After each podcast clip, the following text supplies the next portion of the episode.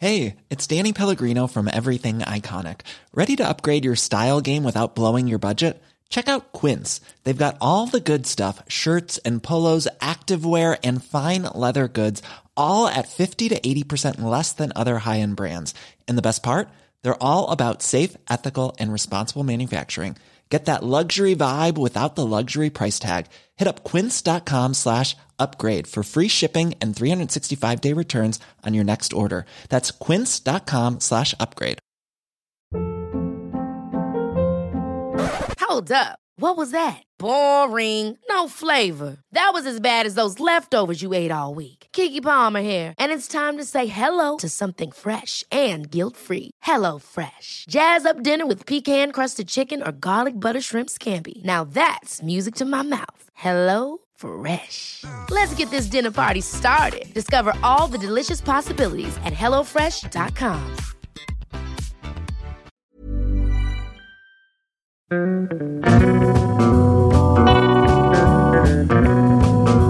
This is Deep Dish Radio. I'm Tim Powers.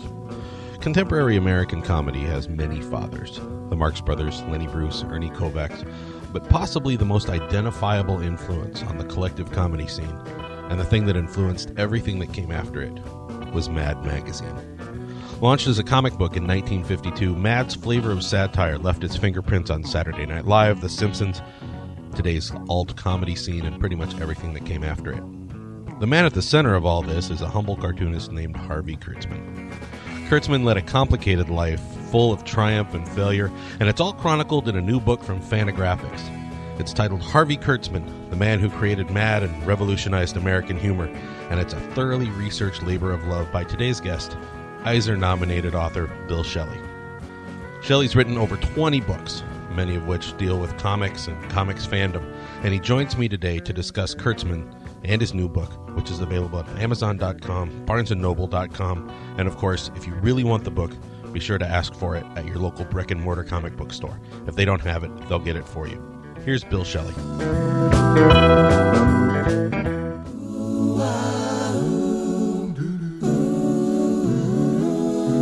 It's Deep Dish Podcast. Subscribe today and tell a friend about Deep Dish Podcast with Tim Powers.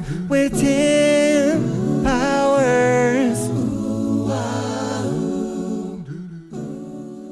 So, with regard to Harvey, let's talk about how you got involved. What was it about Harvey that prompted you to write the book in the first place? Well, when I was a kid, uh, I stumbled across uh, several of the Mad paperback books that reprinted his early stories that he did in the Mad comic book of the early fifties. Right. And, and they were so outrageous that um, I was just completely taken with his talent and everything. The, it it, yeah. re- it really is amazing. What... Um, You know, art speaks to different people different ways. What was it about what Harvey did that really hi- highlighted it for you? Well, he um, he he's first of all he really knew about the the people and the characters and the politicians that he was making fun of, so he could really zero in on very specific aspects of them. Like uh, with Mickey Mouse, he said, "Well, let's face it, it's just really a large mouse wearing gloves. You know, it's a he's got three fingers on each hand. I mean, uh, Donald Duck doesn't wear pants, and uh, Pluto can't talk for some reason, but all the other animals can." And I just thought that stuff was really cool when I was a kid because he really knew he knew what he was making fun of. Not yeah. that anything he was doing was all that momentous, although he did make fun of uh, Joseph McCarthy uh, during the McCarthy era in the fifties, and uh, he did some fairly pointed political stuff, but mostly the Kurtzman Mad wasn't too political. It was mostly making fun of popular culture. It was making fun of things like uh, movies, magazine covers, uh, other ads, comics, yeah, other comics. Eventually, they were doing ads, you know, like satires of beer ads and um, you know, cigarette ads and things like that. Right, and uh, but uh, you know, satire in the fifties was kind of a lost art. You do a great job in the book, kind of talking about the the culture at the time, and you know, there's a, there's a conformity, there's a. Um, you know, the like the the leading comic of the time was Martin and Lewis, and and while funny, absolutely not uh, real political, not real subversive, to some extent, not even as smart, I think, as as what you saw coming out of Mad. And Harvey kind of rebooted everything. Would you agree with that? Well, absolutely. Um, you know, the Martin and Lewis thing, they were not satirical per se. Um, the thing is, during World War Two, society in general was became very conformist because we were supporting the president against the uh, uh, in a good war. And then uh, after the war, everybody became paranoid about communists. And uh, it got to be a very strange age where underneath there was all these things seething, but on the surface it was Leave It to Beaver families. It was everybody was supposed to be this perfect, happy American nuclear family, and uh, the reality was very different. And Mad came along and just said, hey, wait a minute, this is just ridiculous, this kind of image. And uh, as a matter of fact, the hypocrisy of, uh, of society uh, is just a perfect subject to make fun of. Yeah, that's one of the things I picked up in the first third of the book when you talk about Harvey's childhood, because he got to see the he got to see communism from both sides of the fence. Uh, you know, you point out that he went to a, a socialist hol- uh, uh, summer camp and was raised kind of by uh, by some leftists, and he got to see all of that, and then came of age during this, uh, you know, he became a man during the, the Cold War and the Kefauver hearings. Can you talk a little bit about how that influenced him? Well, sure. Um, first of all, yes, indeed, uh, Kurtzman's parents were communists. They were both Russian immigrants, and um, this was during the Depression when a lot of people were looking at the, you know, thirty percent unemployment rate and wondering what was wrong with our system. Right. And it wasn't that outrageous when a lot of people um, were really thinking about solutions like socialism and communism. But Harvey never really liked that. What he got out of that was the idea that uh, he was pro-worker rather than pro-management, and uh, also he was very much against racism. Those are the two things that he got that you could say came from the leftist side. But otherwise, he really didn't like it. And when he went to that socialist summer camp, he used to say, even the magazines they gave us smelled bad. Yeah, you know, he just was not uh, a fan at all of these people that sympathize with Russia and and, um, and all that. He was much more an American, uh, foursquare American. Yeah, it's it's interesting, you know, with uh, to be um, anti-racism in the fifties when, you know, things are starting to change. The Um, the civil rights movement is starting to pick up some steam. Major League Baseball was integrated in nineteen forty-seven, which was a momentous occasion. Oh, yeah. Um, I, I mean, my hometown, Saint Louis, Missouri, I don't think the Cardinals integrated until the early fifties. So right. It was a pretty remarkable thing. Um, but the other, I suppose one of the most interesting ways that you paint Harvey himself is that externally, if you met him on the street, if you encountered him at a cocktail party, you know, he aspired to kind of a Ward Cleaver kind of lifestyle inter- mm-hmm. uh, externally, but internally he was, if you'll pardon the pun, this madman on paper. Well, he's a man of many contradictions, and that is one of them, definitely. You know, he was like an iconoclast uh, where he, you know, want to take down the uh, the uh, authorities and the idols and, and everything, and at the same time he did seek uh, the establishment symbols of success like the nice house and the financial security and all that. So, you know, he was uh, he, there was these contradictions in him for sure, and I think that's what makes him kind of interesting. Yeah, it's it's kind of cool how he he carried on the the Marx Brothers tradition. You know, you say very early on that he was a Marx Brothers fan, which first of all made him okay with me right off the bat. and well, then, I mean, I think isn't it isn't it agreed that Groucho Marx is just about the most brilliant comedian who ever lived? Yes, with with without a doubt, he was. Uh, I you mean, know. I'm I'm speaking to you right now from about six blocks from Hollywood and Vine. And uh, I know where Groucho's star is. Yeah. I, I know where the theater is that they shot You Bet Your Life. So, yeah, I'm I'm with you on that. Yeah, and, and you know, Groucho could just stand there and be funny. He doesn't have to do anything. And often did. Yeah. And often did. Um, well, with regard to Harvey, you know, his, his early years in comics um, really kind of became a... Uh, I don't want to say it became a who's who of who was in the industry, but it was unavoidable, starting with his early days at uh, at the um, the Arts and Music High School. Well, yeah, I mean, that's where his his creative life really got started. It was when he went to high school and he started meeting all these talented artists, and um, you know, it was a school specifically for people that were talented. And so it was a high concentration of that, and he ran into some people that liked to do some of the same things he did, the funny cartoons and the satirical cartoons. And, I mean, he ran into uh, and uh, people like Willie Elder and Al Feldstein and, uh, uh, you know, his, his Al Jaffee. Uh, friend, Al Jaffee absolutely was went there, and, um, you know, his best friend Harry Chester went there, who worked with him um, all through his career. And Ed Fisher, and a lot of people who he worked with later. And in fact, even at that point in his life, he had aspirations to become a media mogul, and he wanted to publish his own magazine. He was fantasizing even then about bringing these people together in a magazine that he would edit. But, you know, he put in um, he put in his thousand hours, which is something that comedians and musicians today say.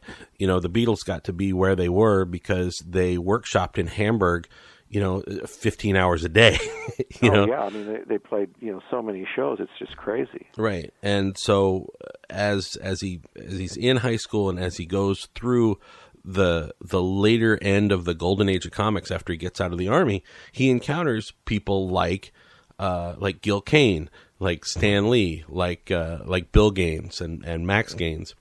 And, um, his reaction to each of those people is really interesting. Can you talk about, How uh, about Harvey's relationship with Bill and Max both? With Bill Gaines, yeah. Well, he didn't. He didn't have a re- relationship with Max Gaines, right? Max, you know, but um, certainly. Uh, well, let's start with Stan Lee. I mean, after he got out of the uh, the army, you know, he he had to find work, and he just fell back into the comic book type of thing he was doing before the war as a boy, almost. And uh, the first place he went was. Uh, to the Timely Comics office where Stan Lee was working, and of course Timely is now Marvel. Right. And he said that, that he just got a really good vibe from Stan, and Stan basically was so busy he basically was able to give Harvey carte blanche to do these fillers called Hey Look. And Kurtzman, the key thing in Kurtzman's career is that when he had creative freedom, he did his best work. Yep. He absolutely... It made a huge difference in the quality of what he did and so on. And Hey Look was just this brilliant one-page, ridiculous, silly feature.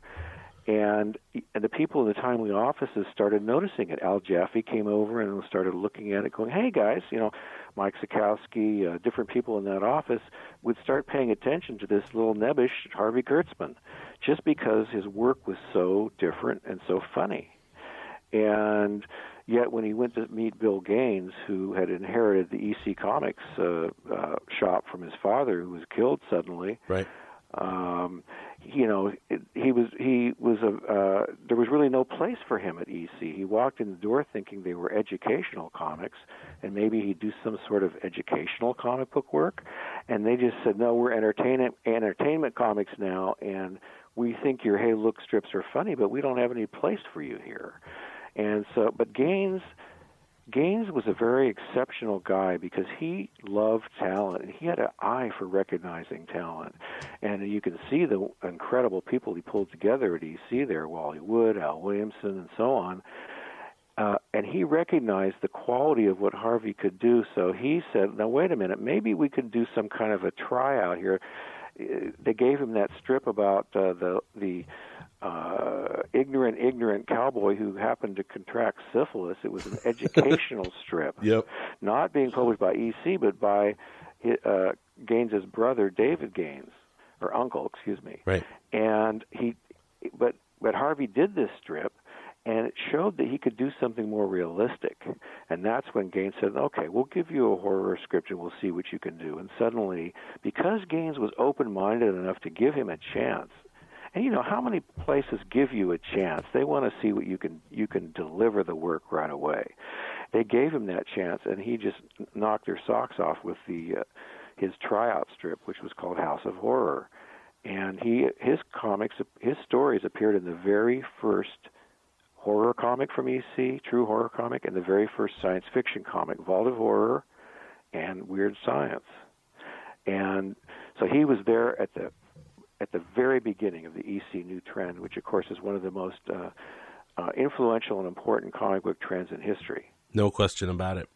No question about it. And it, it's interesting, the, the parallel uh, that as you were telling the story, I'm thinking about Jack Davis, who, you know, now sixty years later, you don't think of necessarily as a straight story illustrator. You think of those those great movie posters and, and uh, you know, yeah. all the great uh, humorous work that he's done. Yeah, but but Jack Davis's horror and science fiction were great stories as well. So, you know, good on Gaines for, for noticing the, the talent. Uh, yeah, absolutely. And, and um, the thing about uh, Davis is his work was so ingratiating. It was so uh, appealing to the eye because he had such a good ink technique, and that he could and he could really do both, um, just like Kurtzman could do both humor and serious. Yeah, it's it's really uh, really interesting. Um, th- another artist that. Um, that Harvey came in contact with was Gil Kane. And I thought their, their, um, the, the story between those two was kind of interesting. Can you, can you share a little bit about that? Well, sure, sure. Um, this was before World War Two. When Harvey uh, got out of high school, he was only sixteen. So he had some time before he was going to be drafted because the war was going on. And so he had to make money, and he found a job working in a little comic book studio run by a guy who hired little, Uh, fledgling artists who he could pay very little to do these comic book stories that he would package and then sell to publishers. You know, an entire comic book, he'd deliver sixty-four pages, and then they would publish it. And um, Harvey found a job in this shop, and one day he, a guy named Gil Kane came in, and Gil Kane was about the same age as Harvey, and he was actually uh, uh, had a similar background, Jewish background and everything, but he... He wanted to be a comic book artist, but Kane didn't even know how to draw at all at that point. And he would look at what Harvey was doing, and Harvey would be sitting at the drawing board and just eating a sandwich and just creating panel after panel after panel of these superhero stories. And it wasn't very good work at all, but he had the ability to tell a story. He had the ability to know how to place the figures and how to... Ryan Reynolds here from Mint Mobile. With the price of just about everything going up during inflation, we thought we'd bring our prices down. So to help us, we brought in a reverse auctioneer, which is apparently a thing. Mint Mobile Unlimited Premium Wireless. How to get thirty, thirty, how to get thirty, how to get twenty, twenty, twenty, how to get twenty, twenty, how to get fifteen, fifteen, fifteen, fifteen, just fifteen bucks a month? Sold! Give it a try at mintmobile.com slash switch. forty-five dollars up front for three months plus taxes and fees. Promo rate for new customers for limited time. Unlimited more than forty gigabytes per month. Slows full terms at mint mobile dot com. Ever catch yourself eating the same flavorless dinner three days in a row? Dreaming of something better? Well, HelloFresh is your guilt-free dream come true, baby. It's me, Keke Palmer. Let's wake up those taste buds with hot, juicy pecan-crusted chicken or garlic butter shrimp scampi. Mm. Hello Fresh. Stop dreaming of all the delicious possibilities and dig in at hello fresh dot com. Let's get this dinner party started.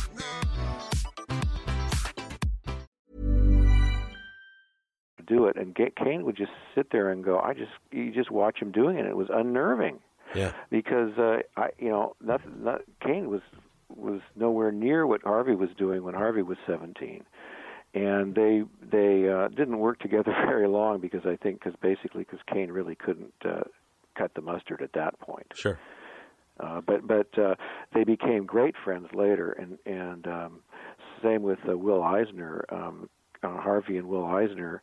Uh, became friends, and they, they all through their later careers, you know, they did stuff together, and the same with Gil. Uh, they they both developed uh, strong friendships with Harvey.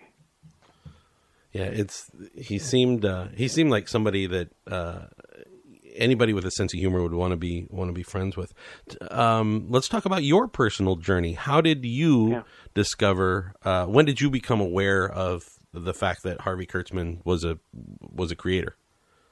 Well, the first time I heard his name was when I used to sneak Playboys from my older brother in the sixties. I mean, didn't didn't we all do that? Oh, yeah. And uh, his name was on Little Annie Fanny. Right. Um, and so immediately I knew that this is a guy who did funny comic strips and sexy comic strips. And then as I got a little, and at that same time, I got involved in this comic fandom movement that was happening in the sixties, where people who liked comics were saying, no, wait a minute, these aren't just for kids. And they started finding each other and having clubs and meetings and fanzines. And I was involved in all that. And then in reading some of these amateur fanzines of the sixties, I learned that he had done these war stories for E C, for comics called Two-Fisted Com- or Two-Fisted Tales and Frontline Combat, right. And that these stories were really sophisticated storytelling techniques and were innovative. They were anti-war during the Korean War, of all things. Sure. And so that's when I learned, oh, wait a minute, Harvey Kurtzman did Little Annie Fanny, and then he did these serious war things. And then people would say, well, of course, you know he started Mad. I went, really? So I, I connected it with those Mad paperbacks, and I suddenly put all the pieces together, and I realized this guy is really someone I admire, and I love his work. So I followed that work for many years, and I've written, you know, over twenty books, most of them about comics and comics history.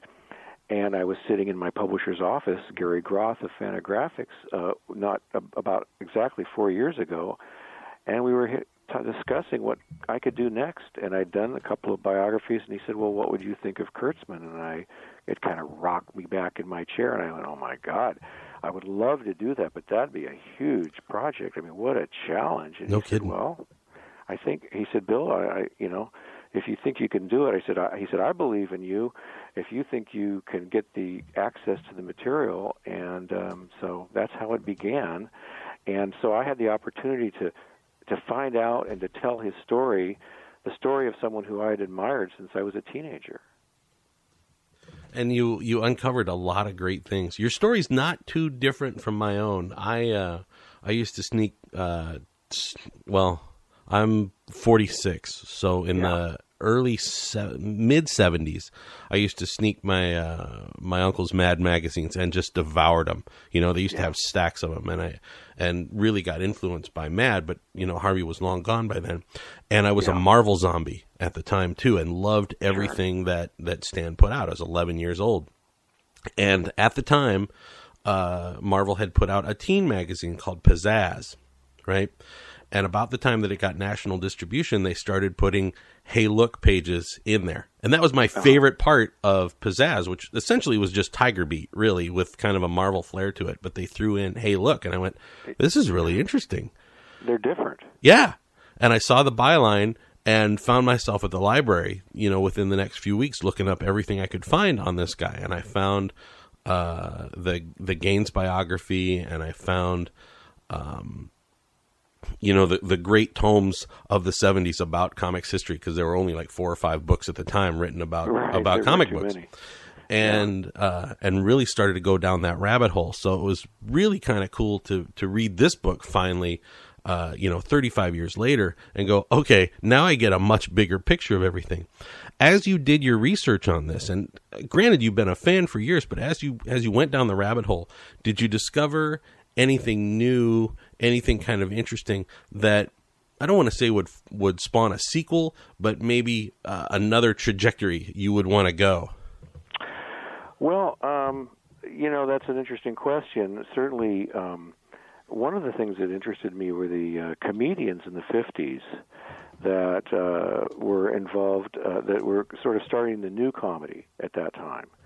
Um, you know, people like Lenny Bruce and Mort Saul and and um, Ernie Kovacs and uh, Woody Allen and those people.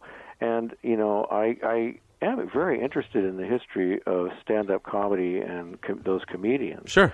So I could, and, and since Kurtzman used those comedians in Mad, he, he had them write pieces when Mad became a magazine in nineteen fifty-five. Right. He had them write pieces for it. And they were great admirers uh, of him. In fact, Lenny Bruce was going to do something for a Kurtzman magazine at one point. It never happened, but, you know, it's it's a, a tantalizing little footnote in Harvey's career. Sure. But um, uh, Ernie Kovacs contributed to Mad. And uh, so, you know, maybe there could be some kind of a – I could see somehow writing a, a book about uh, the new comedians. There have been other books, though, so it would have to be from a different angle for sure. Yep, I'm actually holding one in my hand, and I thought, uh, with all due respect to your book, I thought it was the, the missing companion to a fantastic book, if you don't mind, uh, called Seriously Funny by Gerald Nachman, who goes through uh, biographies of guys like Mort Saul and Sid Caesar and Tom Lehrer and Kovacs yeah. and um, you know the that generation of comedy, which to the comics that are coming up now, my generation uh, and even a little bit younger, they're almost overlooked. And uh, you know the when I read uh, Seriously Funny, I thought, well, Matt is completely missing from this book. What a great what a great one-two punch. However, Uh, I'm sure you can put your own spin on, on that era of comedy and really make something out of it. I would love to see that. Well, the thing about it is, is to write any kind of a book like this, to make it worthwhile, what you have to do is have access to material that really hasn't been known before. And in this case, on the Kurtzman book, I got access to Harvey Kurtzman's archives and archival papers that just added so much to... Uh, Uh, the book of uh, things that have never been known before, right. um, you know, uh, and even things like the F B I investigation of his war comics, because they were, they were, you know, J. Edgar Hoover suspected that they were uh, anti-American, uh-huh. because maybe that maybe they were trying to convince people, uh, soldiers, not to obey authority or something, which was completely ridiculous, and they they dropped it once they looked into it. But you know, things like uh, his correspondence, that. This material became available to me, and so therefore you can write a book um, uh, if you have access to the material. So that's always going to be a, a consideration um, when I think of a project is, you know, what am I going to bring to the table that no one has done before? So if I were going to do a book on comedians, it would have to be after I found some way to give it, uh, you know, bring in some new unknown material. Sure. For sure. But I wanted, what I wanted to do was tell a compelling story of a guy who basically, with his, because he was such a creative genius and innovator, he really changed the world. He changed American humor uh, by bringing in this kind of humor uh, in the fifties, which uh, then spread to comedians and um, other magazines, and now then Saturday Night Live, of course, and so forth. Right. Um, his influence, his influence is really, his creative D N A is everywhere. Yeah, it's, that was actually my next question was going to be, where do you see Harvey's influence today? Because without what Harvey did with Mad and the the, the humor mags that came after that, there wouldn't mm-hmm. there wouldn't be George Carlin and Richard Pryor, and consequently there wouldn't be um, uh, there wouldn't be Saturday Night Live. Your forward by Terry Gilliam of Monty Python, you know, really put a. a It not only whet your appetite for the book, but put a really good bow on it, too, because, you know, what, what, what greater blessing can you have? Well, yeah. And, and and also, even beyond the comedy thing, Tim, there's the social uh, effect. You know, some people really feel like Mad was the beginning of the counterculture, was the beginning of the idea that we're not just going to accept what the establishment wants us to be. We're going to think for ourselves. And that was really, that inculcated, you know, millions of kids. I mean, this was going out to young kids, and not only in cities, but Mad, as a comic book, went under the radar and went to every little town and hamlet, every little newsstand. Kids, every kid could get his hands on Mad. And it was sort of like, uh, it was sort of like an infection, as, as, as Terry Gilliam says. But it, it, it really, uh, its effects just can't be uh, overstated. And even on, like I said, the counter, counterculture, or some people think, you know, for example, that the anti-war protests in some fashion were a result of Mad, uh, at least in just in some way. I'm not saying entirely. Sure. But but as as Mad, you know, picked up the, the, the mood of the time and really incited the mood of the time in some ways, or clarified the mood, you know, and... Uh, You know, teachers hated Mad, and parents hated Mad, and that was just great. yeah, they, you know, we, they we, did we, through we, the seventies and eighties, too. I can I can assure you of that. Absolutely. And, you know, kids love things that their parents hate, you know. And uh, but just the idea that they can think for themselves, and it's not something their parents would, would want them to maybe read. I think that that alone, the idea that you can think for yourself, I think is really great. Yeah, I got that even more with uh, because I, I found some uh, I found Humbug doing some uh, because you whet my appetite while I was reading the book, and I'm like, you know, I've never read Humbug, so yeah. I went and, and, and found some. And I got yeah. that, I got that think for yourself thing even more than I got from the first, you know, ten, fifteen uh, issues of Mad, the comic. And, yeah. Uh, and, and just, well, yeah. And Humbug, Humbug though is very much about nineteen fifty-seven and nineteen fifty-eight when it came out. Right. You know, it is about the T V shows of that era and the politicians of that time.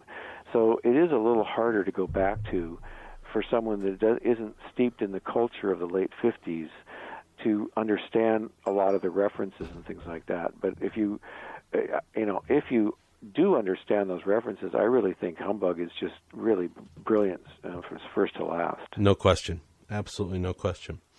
Um, so I suppose we'll wrap it up with a couple more questions, but what do you okay. think Harvey would think of the, of the comedy scene today, Comedy Central and the, the comedy movies that are out right now? And, you know, what would he think of his comedic grandchildren?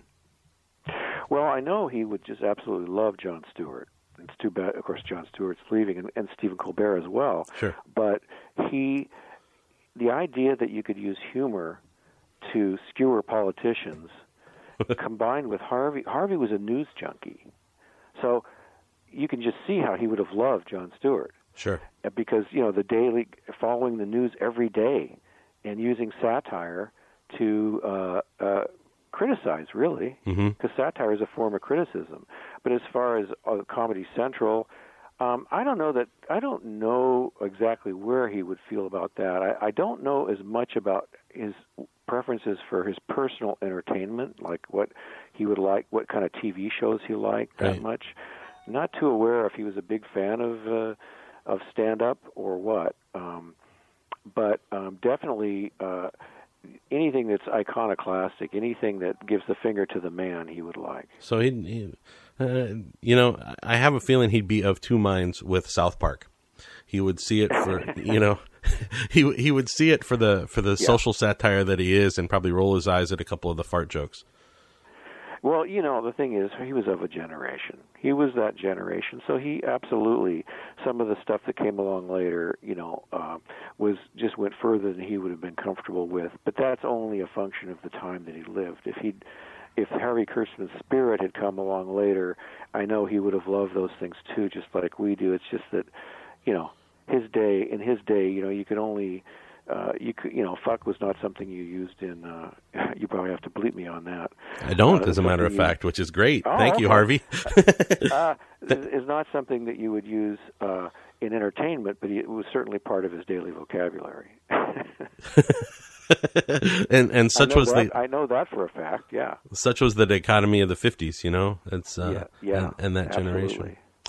Yeah. Well, uh, other than that, I mean, the the book is a is a fascinating read, start to end. And if you're a, if you're a fan of uh, if you're a fan of present day comedy, and you're a fan of the comedy of the of of the generation, and a fan of the the comics medium, and if you're not, you have no business listening to my show.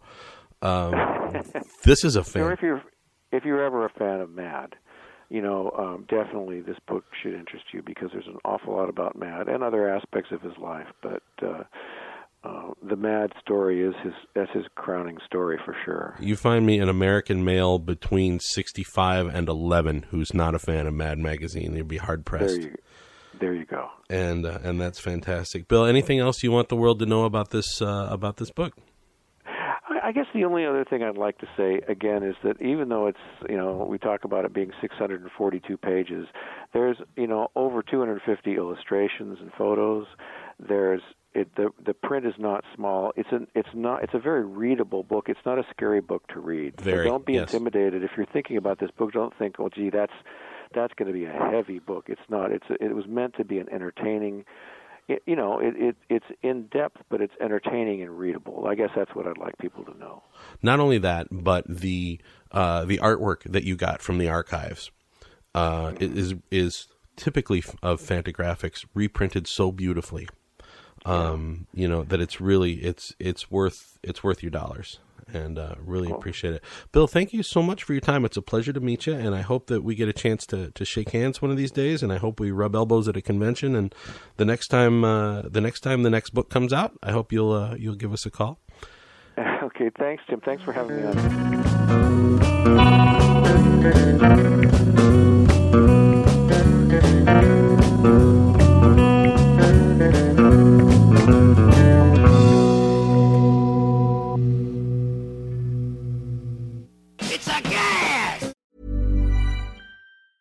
Hey, it's Paige DeSorbo from Giggly Squad. High quality fashion without the price tag. Say hello to Quince. I'm snagging high-end essentials like cozy cashmere sweaters, sleek leather jackets, fine jewelry, and so much more. With Quince being fifty to eighty percent less than similar brands. And they partner with factories that prioritize safe, ethical, and responsible manufacturing. I love that. Luxury quality within reach. Go to quince.com slash style to get free shipping and three sixty-five day returns on your next order. Quince.com slash style. Hold up. What was that? Boring. No flavor. That was as bad as those leftovers you ate all week. Keke Palmer here. And it's time to say hello to something fresh and guilt-free. HelloFresh. Jazz up dinner with pecan-crusted chicken or garlic butter shrimp scampi. Now that's music to my mouth. HelloFresh. Let's get this dinner party started. Discover all the delicious possibilities at HelloFresh dot com.